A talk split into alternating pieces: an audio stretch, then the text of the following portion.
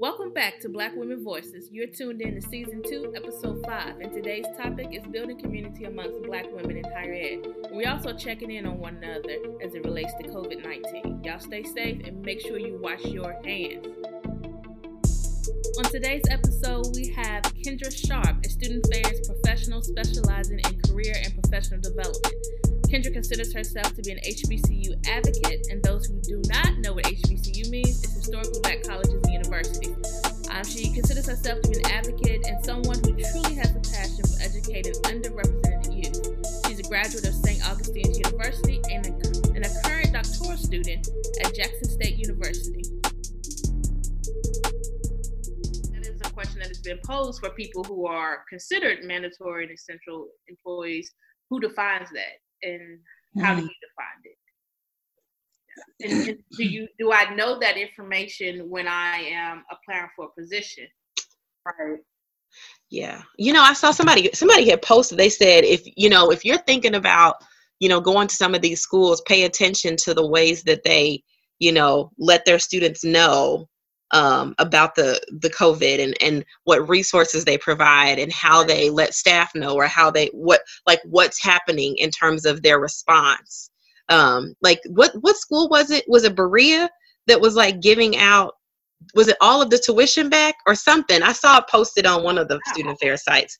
But you know, thinking about how to really support students during this transition is really interesting. Like I don't know if anybody was teaching a crisis management, a higher ed and finance class, or any of that. Like this, this would be a really interesting case study to, to really look at.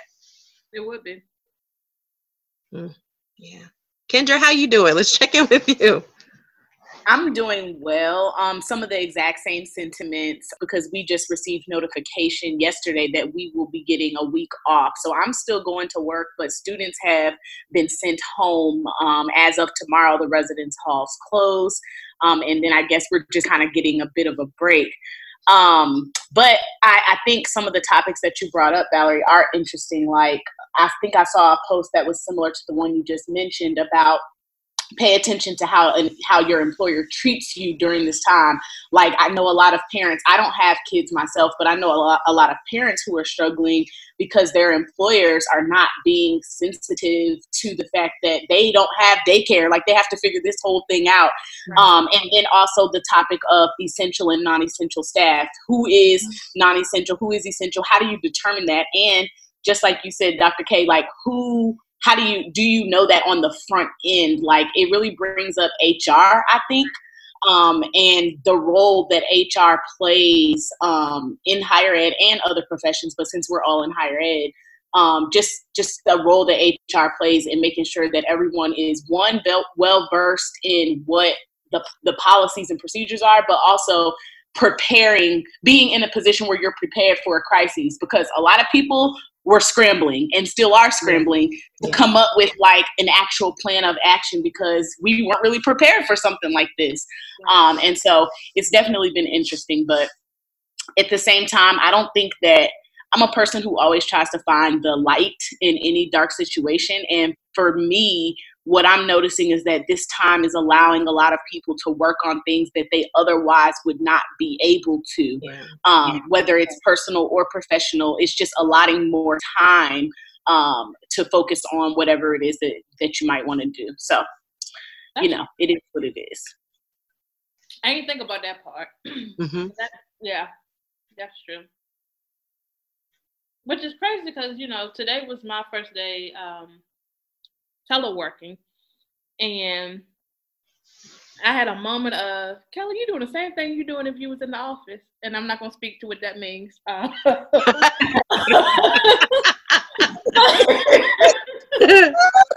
but I say that to say, and then I sat in that and was like, I have a lot of stuff that I could be doing that I'm about to start doing. But why didn't I have that mentality when I was sitting in the office? Exactly. Hmm.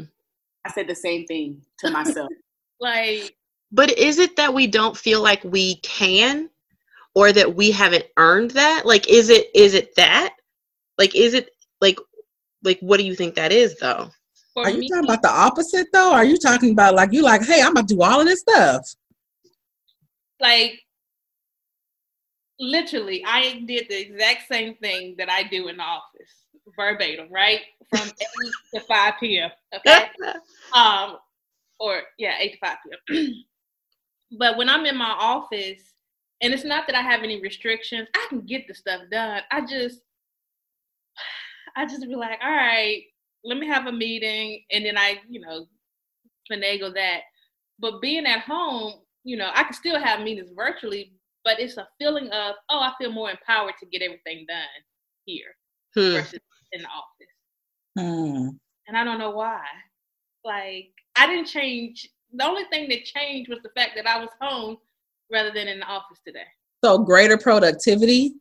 Exactly. That's what I was going to say. I think yeah. it just proves that people can still be productive at work and, and i think that i think that this really just shows that employer employees can still be productive at home and that i think that i mean in terms of retention and turnover i think that it would help some companies and organizations to sort of maybe look into okay you know what? We're going to let our um, employees work from home two days a week, like as part of like a benefits package. Um, sometimes with certain companies, more so like on the tech side, you'll see that as part of the benefits or why it's a great place to work because you get to work from home two or three days a week or whatever it is. I, I feel the same though. I've been super productive, like like just as if I were you know working when there were students in my office and everything was just like regular scheduled programming so i like it i like the whole work from home thing. Of course, students are not here, and so it does a lot for more downtime. Right. But mm-hmm. um, I don't know. It's been interesting.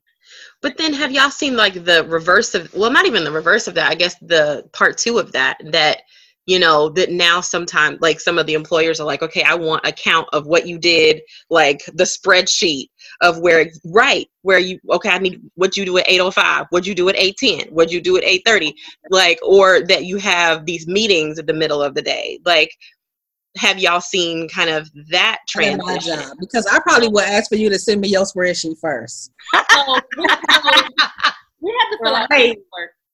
Oh, y'all do? Yeah. So part of that paperwork is our agreement, um, which includes my my schedule. So I'm in the office Monday and Tuesdays, but I'm at home teleworking uh, Wednesday through Friday. And then we had to submit um, what projects will we be working on and the due date.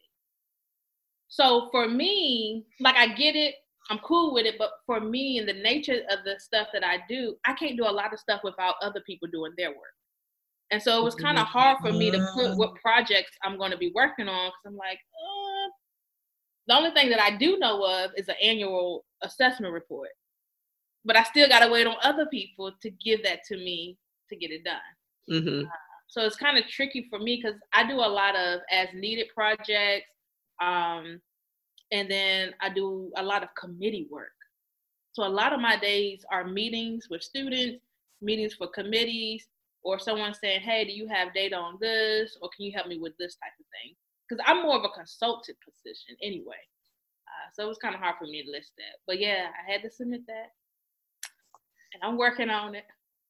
You know, I think, I think I have two kind of schools of thought on that. I'm like, maybe my part, my feeling is that, especially in student affairs and higher ed, how is it that during a pandemic you are going to track my time? Mm. How about you track my time during the school year when I'm working weekends and nights and early mornings and you texting me on the weekends and asking me questions?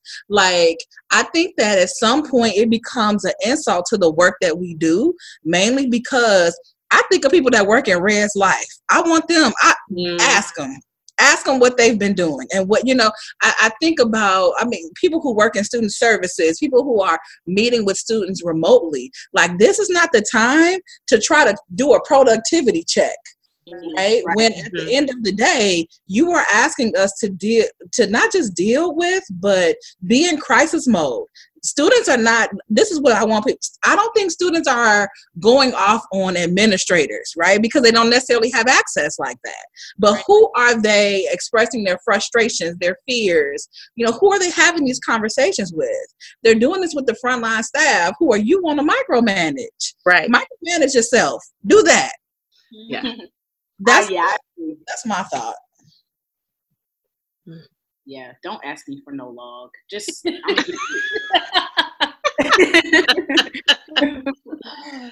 for real. That's I I am a person who really doesn't do well with micro Um, but I'm gonna give you a one results if you just let me do my work. That's my in a nutshell, you know. But that's another conversation. Working styles and all that great stuff.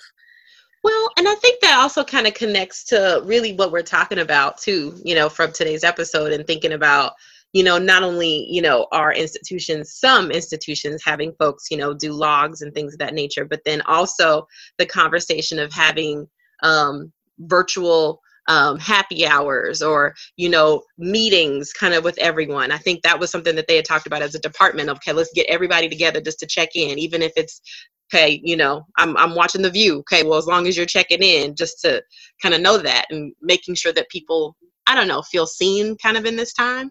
Um, but that really kind of connects to what we're talking about. Um, and really kind of thinking about how um, valuable kind of building like a community is. So, yeah, no, no, there's all kinds of things as it relates to that. I think that's important for us to really be thinking about. So, I guess there's some questions. Kind of as we kind of we're currently already there, but kind of I guess to kind of go deeper along with that. So, what do you think um, is kind of the ideal community for Black women in higher ed? I mean, is it a different one? Is there a certain way that community not only needs to be formed but protected as it relates to Black women? Like, what, like Kendra, like, what do you think? What do you think as it relates to that?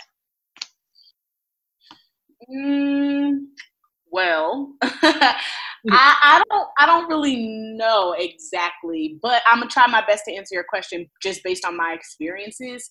So at my institution, we are really big on trying to create black community of a black community of women or a community of black women. Of course, I'm at an HBCU, so that's not that hard to do. I think depending on where exactly you work, that challenge can go up or down. But there have been some women who really just don't want to be a part of a community mm. um unfortunately. And it's just kind of like all right well we i'm a person that's like all about respecting a person's decision. Like if you say no you don't want to do this that's cool. Like i'm not going to give you a side eye when i see you tomorrow. Like we're still cool girl. I'll still give you a compliment all of that. Um but i think it just takes like in any other project a leader someone who is sort of like that first person who's kind of like opening up a segue to where everyone else wants to be a part. And here we have that person who's just really like all about community, all about pulling people together. Um, and through her efforts, she has been able to kind of create this coalition where everybody, not everybody, but the people who want to be a part are a part. And we do things and we get together and we meet, even if it's on campus, like let's just go to the caf together today or whatever it is. Um, we had Women of Excellence Week last week where we celebrated women um, all over the world just because of International Women's Month. Um, and so that was awesome. And I found myself kind of collaborating and talking with women on campus that I normally wouldn't. Um, so I would definitely say for future, like anybody who's looking for a way to try to bring community um, about their institution or about their circle, their tribe, um, celebrating, like maybe doing a two to three day celebration can sort of really get everybody excited and and sort of start that process of building lasting sort of meetups, if you will. Those are my thoughts. When when you talk about like I I know you mentioned someone kind of spearheading it, a leader. Do you like I feel like oh, how can I put this? I'm trying to be good today. Um, you know, Dr. K, we used to it. Go ahead. Yeah, know, let it flow. Oh no, my favorite line is all all skin folk and kin folk. I agree. Oh, yeah. When you, and then when you tackle on when we're just talking about black women, and then some of the things that you said, Kendra, in terms of not everybody wanting to or feel the need that they need to be, a, you know, build a community for black women, regardless of where you're at. But then it's mm-hmm. like how how does the right person well who is the right person to get get things going and then for me it's kind of like the sustainability of the community yes. Because we can get so caught up in like right now a crisis mode and let's build a community of black women in higher ed digitally so that we can support each other and then the crisis is over and it's like all right so nobody still wants conversation. Like i'm just i don't know. That's true. I do agree that the sustainability part is the is like the hardest part of all because now that Women of Excellence Week is over, it seems like much more of a struggle for everybody to, you know, like people are texting in the group chat, but ain't nobody answering. Only a few people liking the post. It's just like, right. yeah, I that is a good point. The sustainability part. That's something that, yeah, I'm not really sure about. But one question that I do have along those lines, though, is when we create these groups, are we asking the ones that are participating, how do we want to carry this on? Because I think part of what I hear is no that there needs excuse me the group needs some accountability pieces. Like what and not not not like excuse me what are you going to do but mainly like okay you have to want to be in that group which means right. you have to want to participate which means that if you participate it's because you want to be there. And i think part of it is saying okay so can we commit to what what can everybody comfortably commit to to help your own personal support? Um and i think that that just differs based on um the campus based on the women on campus. Now who should get it together is a great question. But if you know that people don't necessarily jive with you right. you're not the one to put it together. Just and you know if that's you i agree. True. Cause, you know it'd be the one that nobody really wants to be around this leading the thing. You like, God darn, man. Yes. and you always know the one that's is they're doing it for the the the publicity of it, yeah. not for really wanting to build sisterhood mm-hmm. and like a bond. Like they're really just wanting like the privilege of it. Right. The accolades that comes with it. Yeah. Mm-mm. But the question is, is what accolades come with more work? Just to say that you created something, like I think that you know, women who can uh, the person who really should be working at it it is probably the one that doesn't really want to do it because that's probably the person that people jive with the most. The Kelly Dixons, the Valerie Thompsons of it all, you know, the Jasmine Lewises. Like those are the people that are like, you know, I would love to get together because you know, if, if people are always drawn to you, that you are likely that person. Now, with that being said, it becomes taxing on you, right? Because you become the one to have to send out the calendar invites, to have right. to and so I think the one of the better approaches is that if we're if we have those people on our campus, you know, who are the organizers, they find a grad student, mm. somebody that can do some of those other pieces and show them how to organize something similar you know what I mean? Like if that's what you want to do. So because I'm, I'm, I'm thinking about like those groups on Facebook, like Black women in higher ed or Black women um, getting PhDs and th- those types of communities. So supporting you for a particular cause, getting your your dot, and then I'm always like, so after I get it, how do we continue to support one another? Then it's, mm. do I really want your support? Yeah. Were you supportive in the group in the first place? Or were you just liking messages? So yeah, like how people respond to support, how people show up for support is I think we don't talk about that enough. But but is it is it more though that we need to know what we need in terms of that support? Like is it that we need to come to the relationship or come to the the building of it saying, "Okay, I need these four things in this to feel fulfilled." Like cuz if we don't meet if if we don't meet the situation with that, can we therefore blame folks for not necessarily meeting us where what we need. If we don't say from this group, I need this type of bond. I need this type of community. Because I think about there was an organization I was involved in when I was living in Nebraska, and outwardly it had all kind of people who was who who who were the they were the young people who were the movers and shakers or whatever. And I thought that it was going to be a something a, a different situation, but when I got in that organization, they wasn't about nothing they weren't about anything, but I also didn't require them to do something. Like I didn't require that from that group. Um, so I didn't really, even though I paid my money and I was in that organization for two years, I was like, wow, this was taxing to me.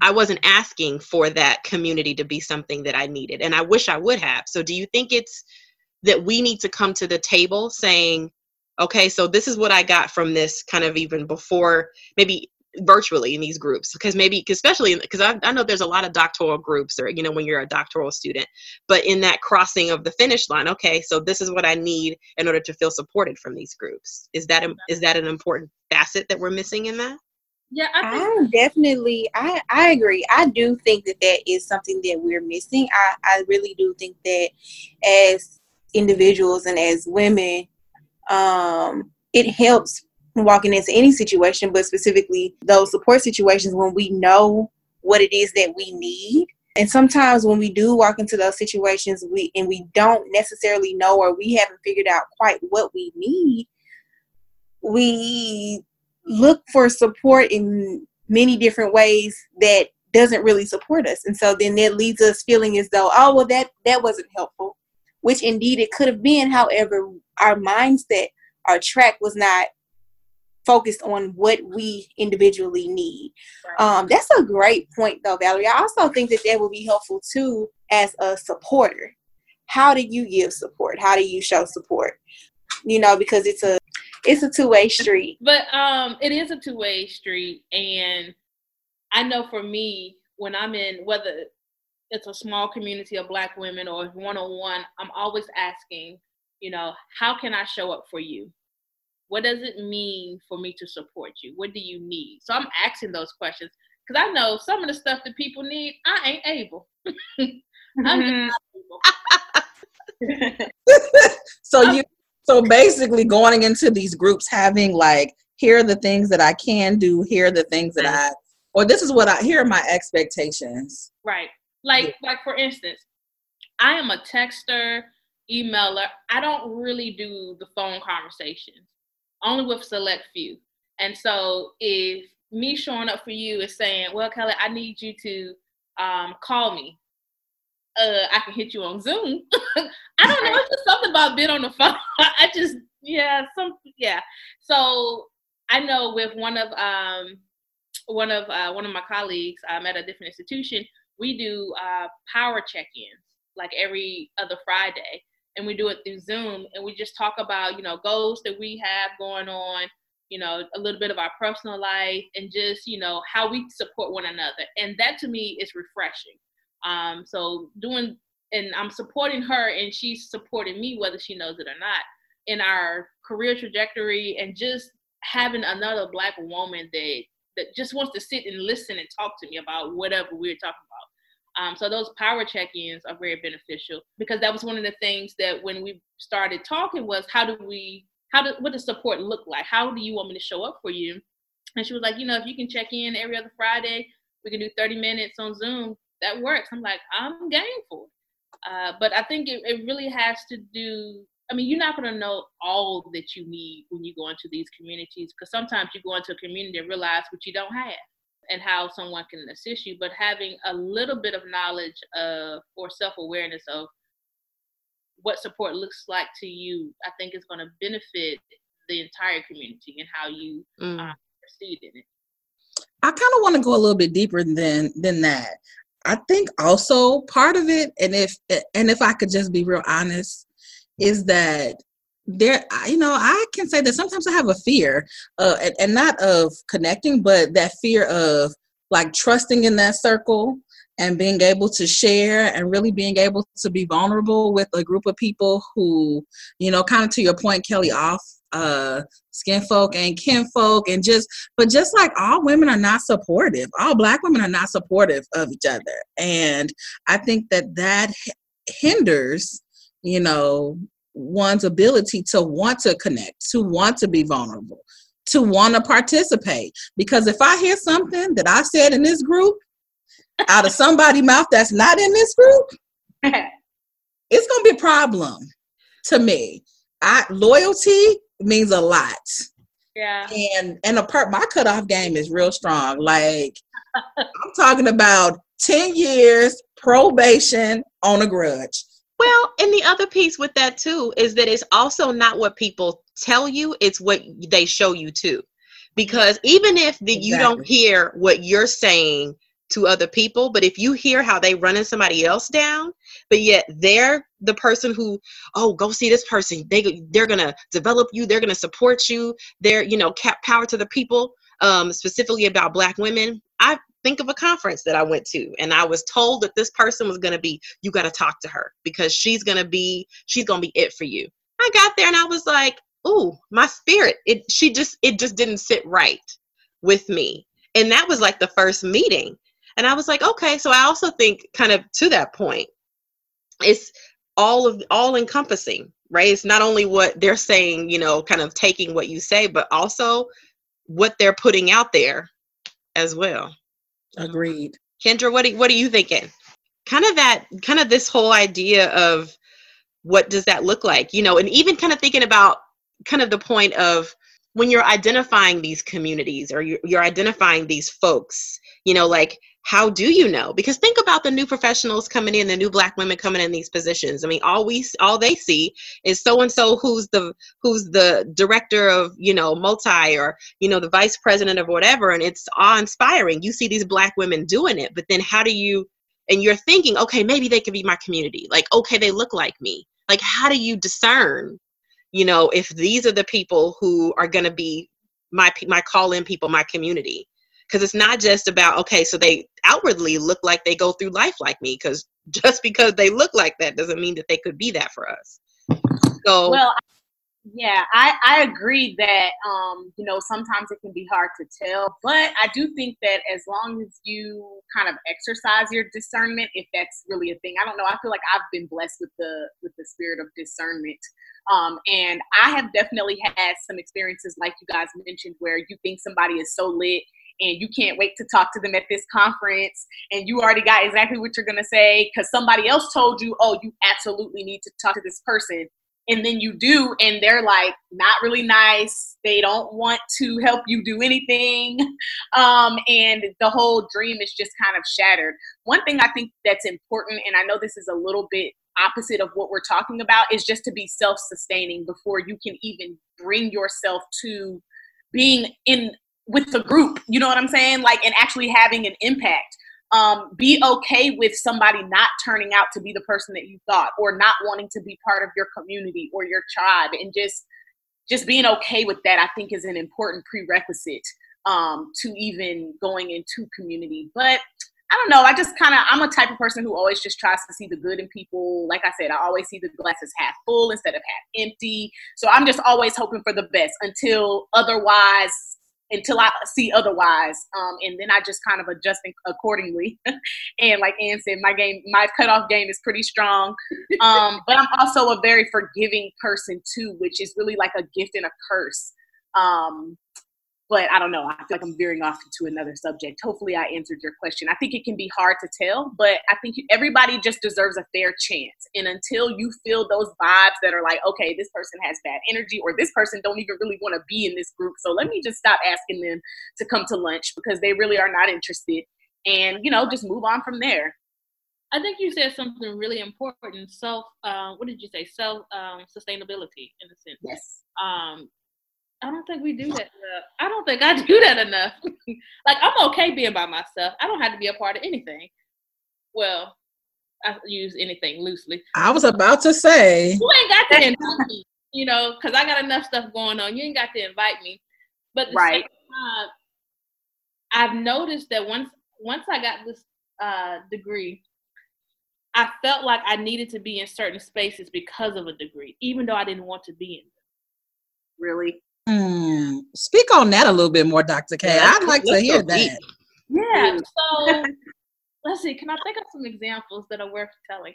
Uh, so,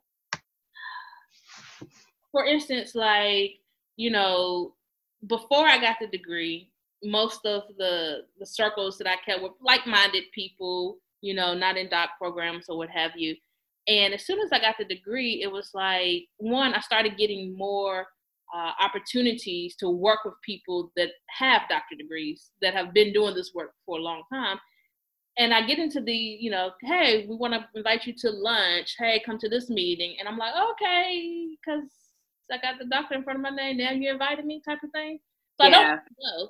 And then I get there, which validates the reason why I don't want to go. Mm. And I think that when you get to a certain point in your career, people just assume that you need to flock with certain people uh, because of either what you do or the expertise that you have. And that's just not me. Like if I'm like I take for instance at a conference, I don't want to be around a lot of VPs and AVPs. No, I don't want to be around a lot of doctors and people that just got their degrees. No, I'd rather be with the grad students and hang with them and you know catch up what's going on, learn about um, their experiences rather than being around people that individuals assume I should be around because we have like-minded credentials, etc. Um, right. But I think that that's even very different though when we talk about support. The question is, are you then ask are you then creating a community of support from these grad students mm. or who is your what would that community of support look like because you know one of the conversations that i have had um, since kind of being in a director role is how lonely it is. Mm-hmm. You know, there's not very many black women as in, in different levels as you go up. The diversity of that level kind of dwindles, as we know. Mm-hmm. And so when you talk about isolation, like people don't, they can't jive with your experiences because they don't know what that looks like. Right. You know, they don't know what that feels like. Um, and so, you know, how does that look? What does that support look like then? Yeah. So for me, the support I get from the conversations and the community I build with grad students is more so because I know I want to move up, right? And the people that are going to be in positions that I need are currently in school right now, right? And so learning um, the ins and outs of their experiences is going to help me be the leader that I, I know I need to be, as opposed to the support from individuals that are higher up than me and i'm a different type of leader. I'm a different type of scholar than what they used to. Like i'm not y'all know me i walk in with some jordans and i'm perfectly fine with that and they don't.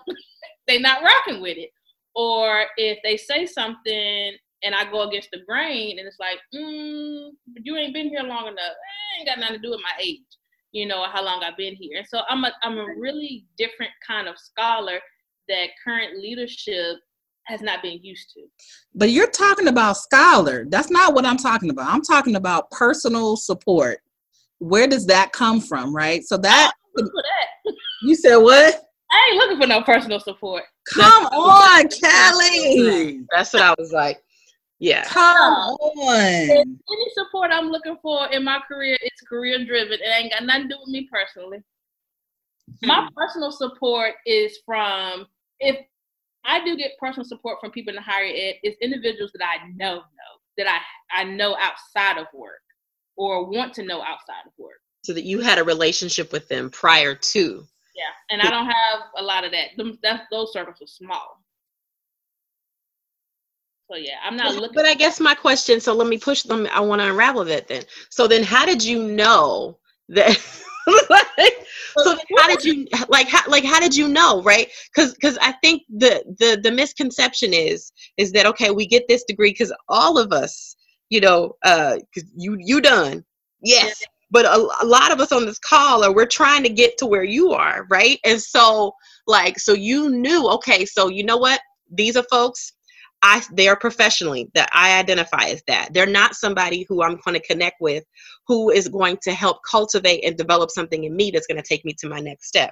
That's not something that we would necessarily know. So what was it that you that you identified as okay, so I'm going to not I'm going to have to be cautious with who I'm allowing to kind of be that support community for me so that because you you because that's something that that's an important lesson.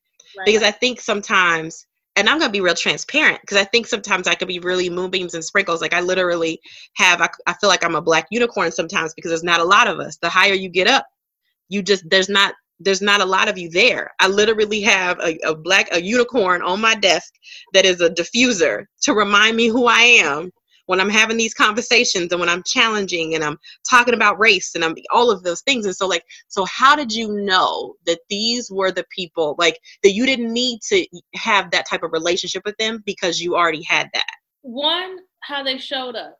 Because of my background in counseling, I know the right questions to ask people mm. to get a feel of who they kind of are. And then the whole life coaching piece too. And for me, it was the type of interactions we would have.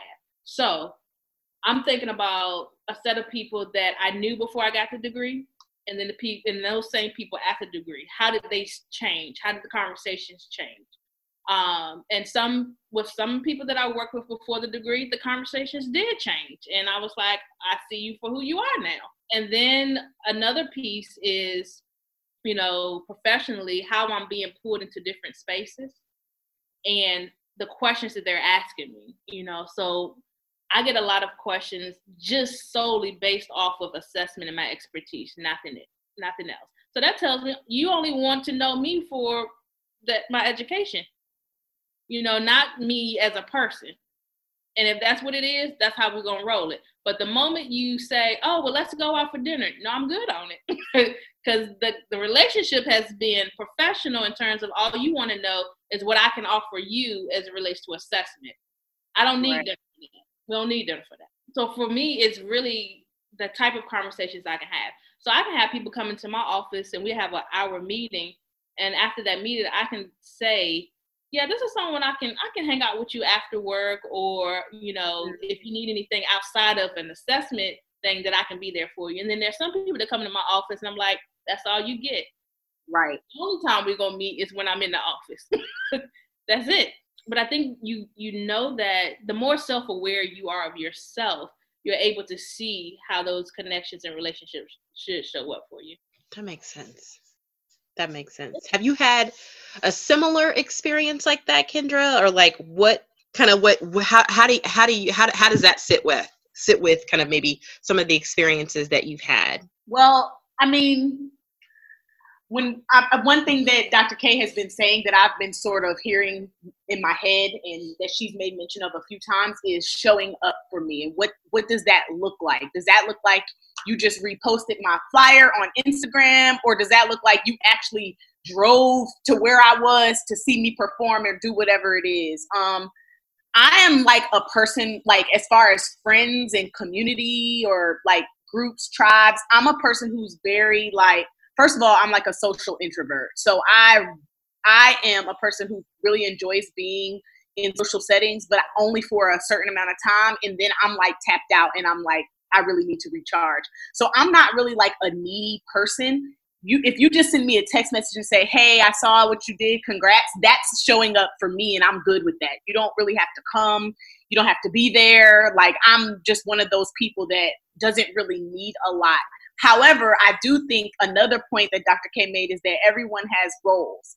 Um, and so, are you a person that I'm just going to help when it's business and when I'm in the office, or are you somebody that I can work with at work and then we're still cool? And I'm fortunate fortunate enough to um, have a fair amount of people that I work with, and that I'm also you know cool with outside of work, and they really are my support system. Um, we talk about stuff dealing with work and personal and they show up for me by reaching out when I'm sick or whatever it is, and vice versa. Um, but I think everybody has a different level of what showing up for them really means, um, and and what they what they consider to be sufficient as it relates to that. Because I know I have friends or have had friends where if I didn't come to something they would be like mad at me. I'm not even talking about like anything major. I'm like, maybe I ended up saying, Hey, I'm really not feeling well um, I'm gonna have to cancel our nail appointment. And now like they unfollow me on Instagram and they mad and it's just like, okay, I no, I, I don't know. But everybody has different levels. Me personally, I haven't had really too many big, big issues with it because I just don't allow it to become a thing for me. Um, and so that's that's my those are my thoughts on that.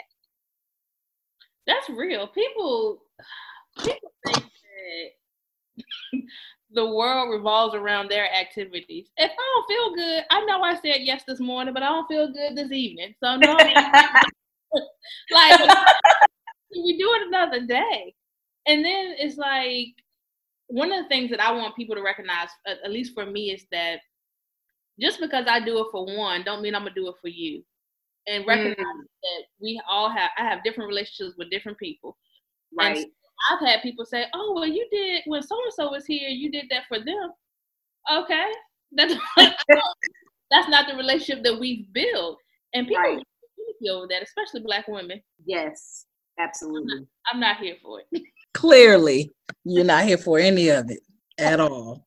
Listen, I'm just so big on energies and coming from all of my education being at a predominantly white institution and then being so excited about working at a HBCU with people that look like me, and then getting there and realizing that this is a different type of challenge. Like, why do you feel like you got to compete against me? Like, I don't. I'm just here to do the work.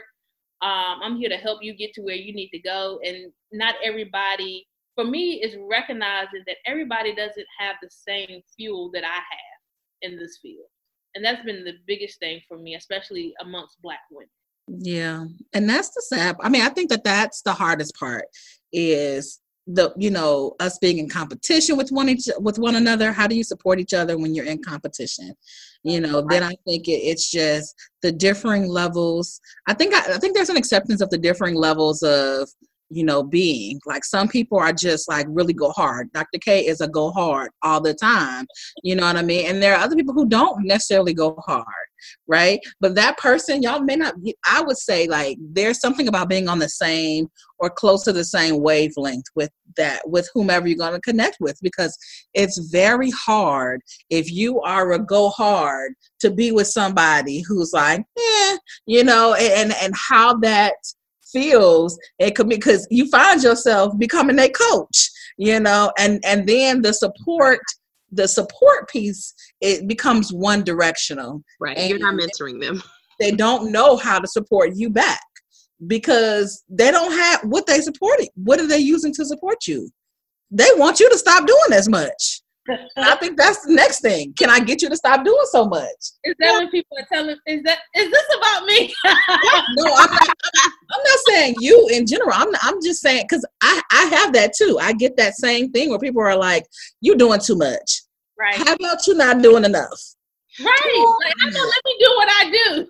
Exactly. That's true. And I think you had also you said something too. You know, this whole idea of there can only be one or this this competition thing and I and we've had that conversation multiple times kind of within this podcast and really just thinking about where does that come from? Is it kind of the structure that says there can only the, the society piece that says there can only be one of us? Like and how do we unlearn that? We understand that there's definite room at the table for most multiple you know there you know there's there, you know there's more room than than that. That's and i don't you know the funny thing is is i don't hear that being said by folks who are non who are not us.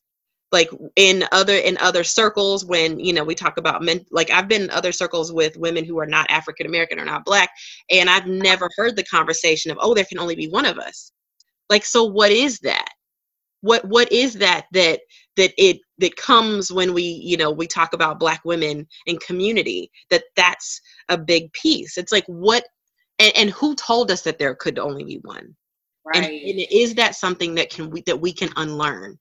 Because in unlearning it, it has the ability to break to break some stuff off some you know to really li- not only the liberation of it but to really change the ways that we show up for each other in higher ed.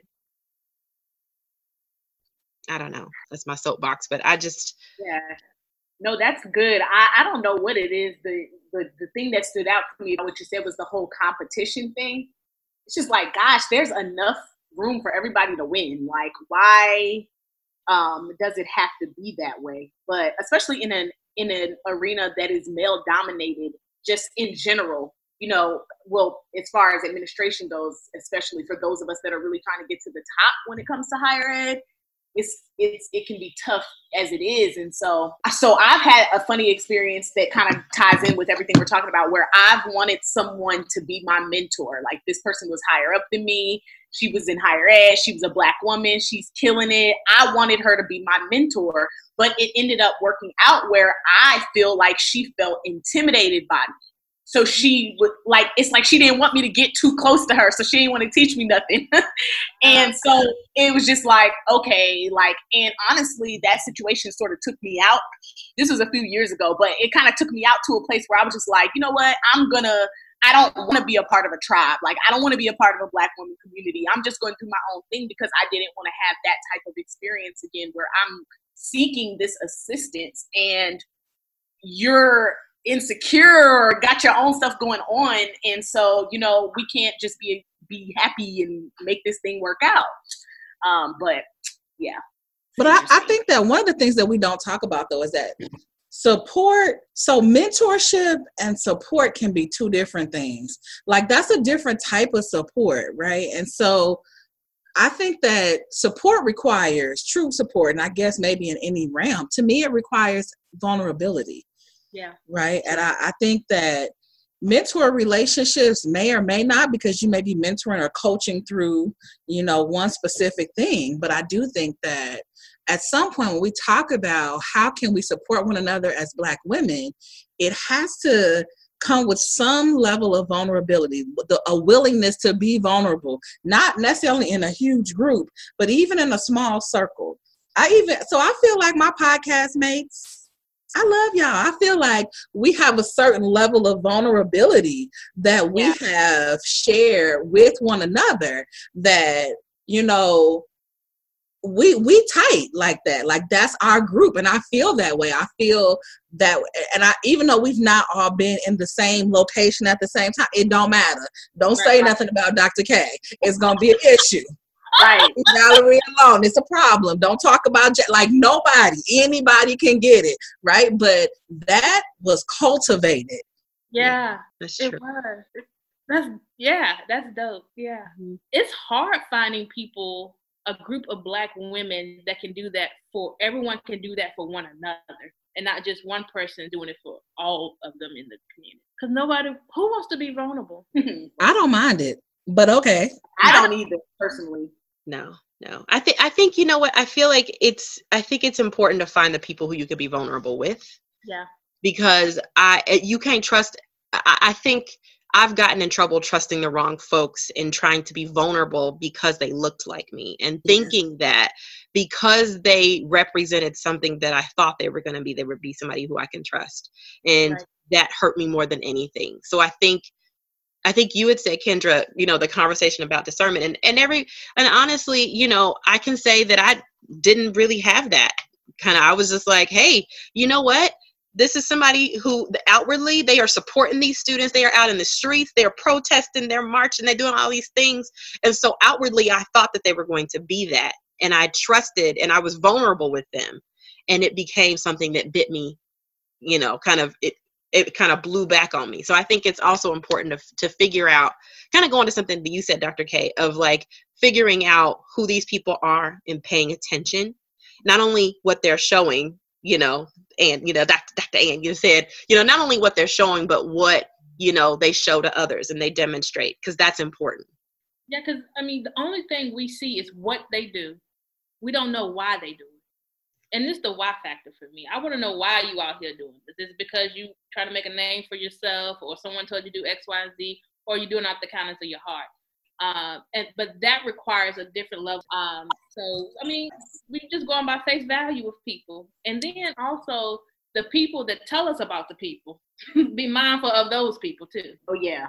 Them, mm, I'm nothing. I'm not gonna say it. I just muted. And, and, and what's their motivation, right?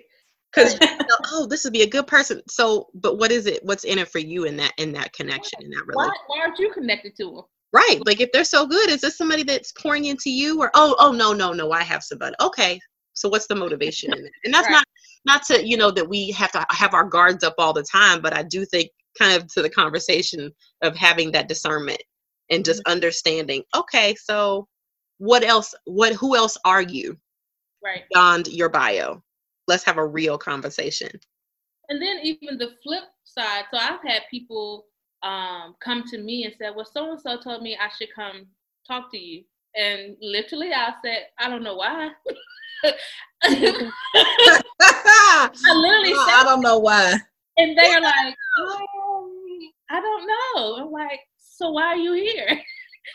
and that's how I have conversations to one help them to understand that don't come here because somebody else told you to come here and not know why you coming here.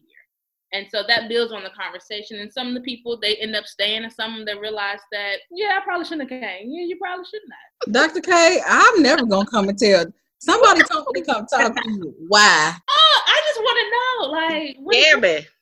like, I, I mean, but I get you. I I bottom line it too. When people come and talk, when students come, or really anybody, I, and then they say, you know, such just told me that I should come talk to me. Okay, great. So, how is it that I can help you? Because typically that's what it is. You, not because you want to check in with me, but it's something that you want that I have.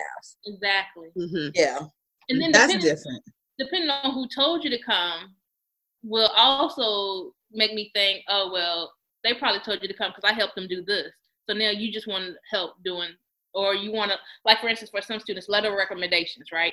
Those so Right. told me to come talk to you because you'll be a good person to talk to. Uh, oh, X, Y, Z. Um, I just wrote them a letter of recommendation, so that's why you coming. like, just tell me what. like, waste time like this. Just tell me what it is. Mm-mm. I'm real guarded over who I write letter of recommendations for. I was like, no, you. I don't think you want me to write one. Right. Same. I need you. I have- to know what the mm. relationship is like. Yeah, I've definitely denied um, writing recommendation letters for people because of a bad experience with writing a letter recommendation. And then most, I'm specifically talking about as it relates to Greek life. Um, and so I'm just like, they're like, oh, don't ask Miss Sharp. She gonna say no or whatever. That's kind of the reputation that I have. And I'm okay with it because I'm not putting my name on and and this is even when we're talking about community again i think it's important again to just know who you're dealing with. Don't take people for face value because you don't know who you might be putting your name on you know what i'm saying? And then they go out and act a fool and it's on you. So i don't know. At the same time i'm one of those i'm like such an oxymoron because in saying that i'm still like open arms. Again as long as you don't give me any reason to think otherwise i'm always wanting to help people. I'm always willing to um, welcome people in and, and all of that. But you also have to be really careful. Unfortunately, that's the times that we live in. No, I think you. I think you said it. You know, kind of that being careful, but not only being careful of who we're doing that to, but also making understanding that we don't come from this endless reserve. That eventually, if we pour so much out to others, eventually there's not going to be enough for us. And I think when we think about support, that's probably almost that's actually more important because you can't pour from an empty vessel. So that kind of um, leads to some questions. But as we kind of we're coming to a close on this conversation and you know in this podcast moment right now, and just kind of a wonderful kind of experience. But um, there are a couple of questions we want to ask in terms of the closing. Um, but kind of even in thinking about this time frame that we're in, if, are there books that you're listening to that are kind of pushing you that are you know pouring into your soul or music that you're listening to because we also have we have a goodreads list but we also have a spotify list that you can listen to as you kind of go throughout your day. Wash your hands those 20 seconds. Those could be some good songs that you kind of go along with um so yeah so what what are some books or music that that you're listening to right now So I'm reading two books at, at this time. Um, both have nothing to do with each other, and they really are me reading just for pleasure. Um, so one is The Queen V by Dr. Jackie. I picked up a hard copy of that. Um, I don't know if seen her so far. There's a lot to learn about uh, women healthcare, and so that's really cool. And then I'm also reading this book called Sell It Like Serhant.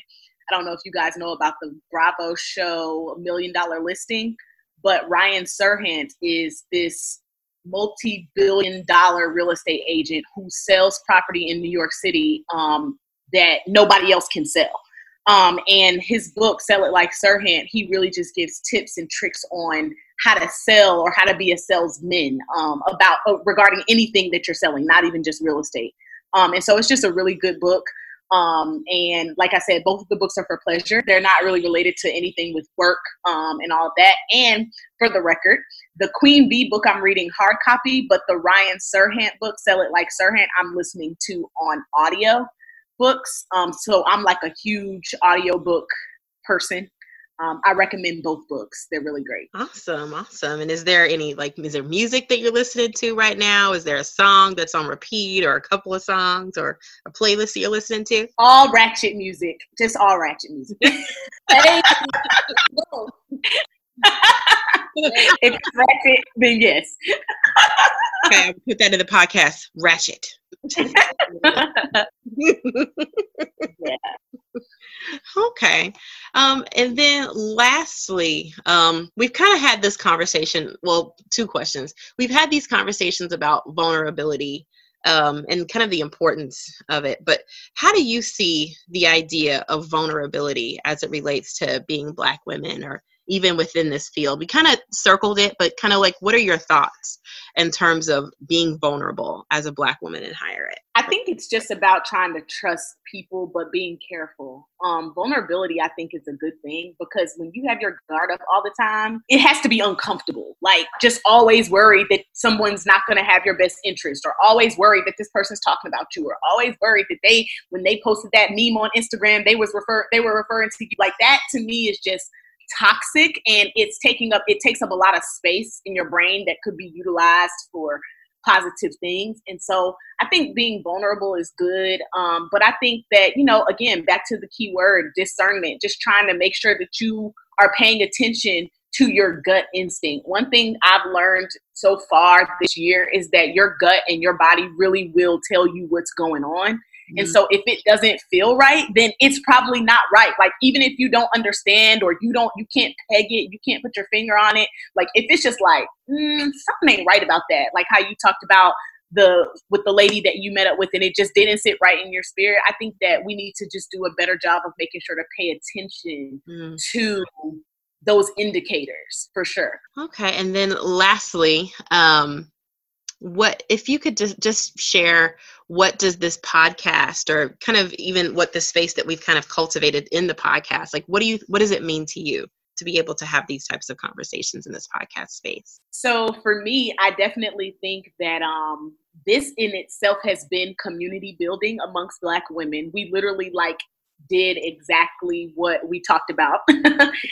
I think I've had to be vulnerable. I mean, because we've never had a conversation before, Valerie, but I've, you know, felt like I felt confident enough to and, and vulnerable enough to just be myself, authentic 150%.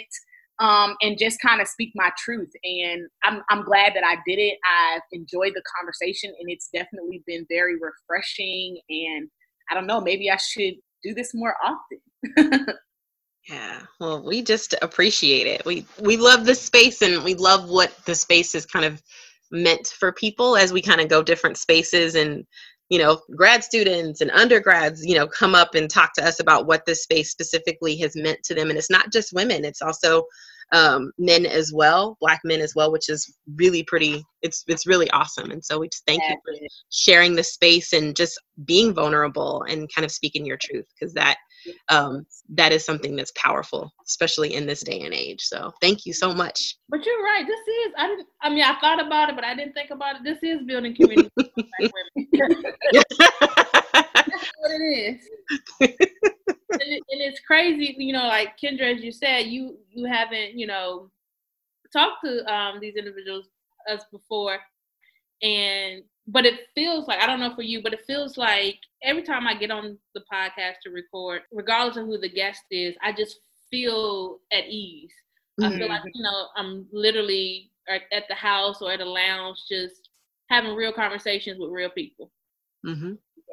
I definitely agree. If black women who want to support each other get together, we are able to have those authentic, real conversations. It's like, hey sis, like we don't we don't have to have met before. We don't have to be in the same space or whatever it is. We're just able to naturally sort of gel together, I think, um, when when everybody is on the same page and, and, and in good spirits and all that great stuff, has good energy and all that.